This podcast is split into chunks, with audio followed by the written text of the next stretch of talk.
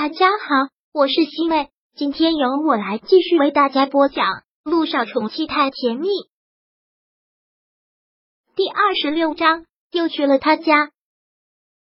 小九又投入到了工作当中，依旧是很忙。本来想抽空去找陆一鸣一趟，说说蔡大爷儿子的情况，但是一点空隙都没有。快到下班的点，依旧是忙得不可开交。跟一个比较焦虑的病患家属交流，就交流了差不多半个小时。放下电话，他伸了个懒腰，正打算收拾一下下班。这个时候，办公室的电话又响了起来。喂，您好，这里是光明医院普外科办公室。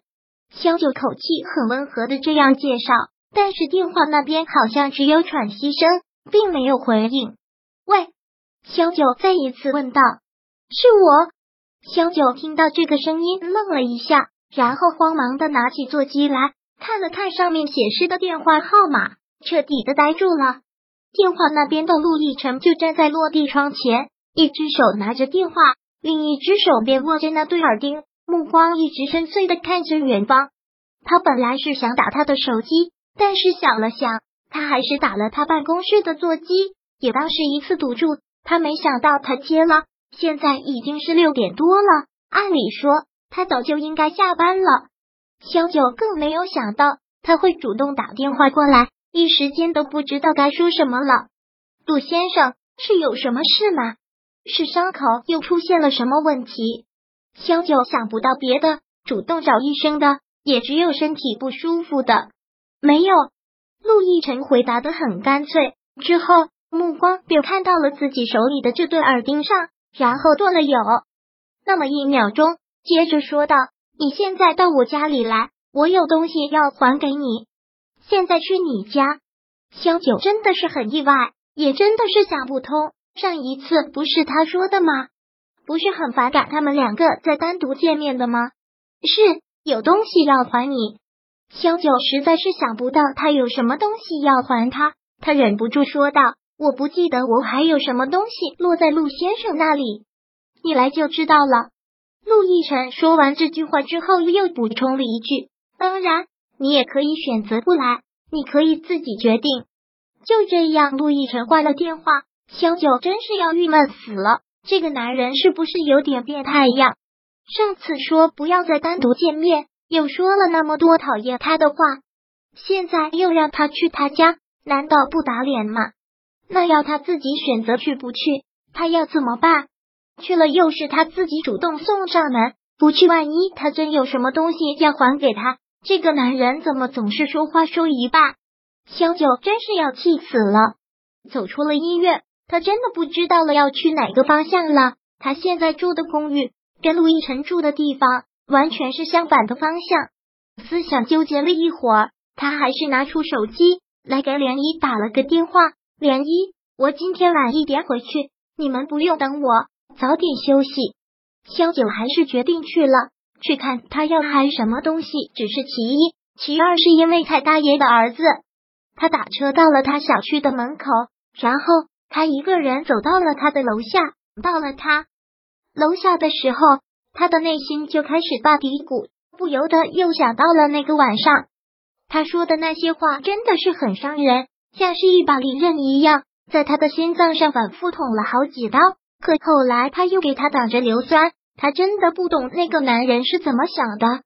就在这个时候，他的手机响了起来，是他打来的。萧九迟疑了好一会儿才接了起来：“喂，你打算在我家楼下待多久才上来？”“嗯。”萧九抬头便看到他正站在落地窗前。萧九撇了撇嘴，原来他早就看到了。只是他一直站在落地窗前做什么？等他。萧九挂掉电话，便走了进去，进了电梯。他已经给他开门了，他直接推门走了进去。陆亦辰依旧站在落地窗前，小九也就直奔了主题，问道：“陆先生，你是有什么东西要还给我？”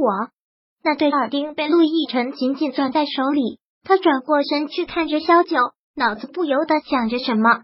其实，单从外貌上来看，他真的一点都没有改变，跟六年前离开的时候一模一样。但是性格上好像变了很多。以前的他就是一个死缠烂打的女无赖，要不然他怎么可能被他追上的？但他又是一个小妖精，明明是他追的他，但是两个人在一起之后，却使他被这个女人迷得神魂颠倒。萧九就这样看着他，看着他那双眼睛，不知道他在想什么。那双眼睛里面藏着太多的东西，是他压根就读不懂的。陆亦辰嘴角微翘，似是自嘲的冷冷的笑了笑，然后再次看向了他，说道：“我饿了，先吃饭吧，你去做。”什么？萧九完全不能相信自己的耳朵，他要他去做饭。我说的是外国话，还需要翻译啊！这个男人还真是阴晴不定的厉害。算了，看在他为了他手臂受伤的份上，萧九便直接放下了包，转身走进了厨房。说起来，这个场景还真是像极了他们的以前，他们以前过的日子就像是偷疫情。顾木兰不同意他们两个在一起，他就总是找各种借口不回家。他就住在他的单人公寓里面，他就给他做饭，但是厨艺不精，总是被他嘲笑。但每次也是他一边嫌弃难吃，一边又吃得精光。萧九走进厨房，打开了他的冰箱，真的是亿万分的玄气，从里面将泡面都拿了出来。你平时就吃这些东西？萧九直接将这些东西丢进了垃圾桶。你有没有点常识啊？这种垃圾食品对身体的危害最大了，吃一包泡面要用一个月的时间才能解除体内的毒。你本来胃就不好，怎么能长期吃这些东西呢？以后不准再吃了。然后再往里面看，萧九锁紧了眉头，又将一大包速冻食品丢进了垃圾桶。还有这些也不要吃了。对人身体也没有好处的，还有这些泡椒的东西，胃本来就不好，就不要吃这些刺激性食品了。萧九现在完全就是一个爱发牢骚的管家婆，看到他这一冰箱的东西，真的是恼火死了。怪不得胃被糟蹋成了这个样子。如果整天吃这些东西的话，胃怎么能好？你们两个在家里就这样生活啊？乔里也吃这些，多不健康啊！小九在把他所有的垃圾食品丢了之后，这样问了一句：“他不住这里？”陆亦辰走到餐厅里，一边倒着水，一边很自然的说了一句：“你们夫妻两个不住一起啊？”小九也是话赶话，就这样问了出来。第二十六章播讲完毕。想阅读电子书，请在微信搜索公众号“常会阅读”，回复数字四获取全文。感谢您的收听。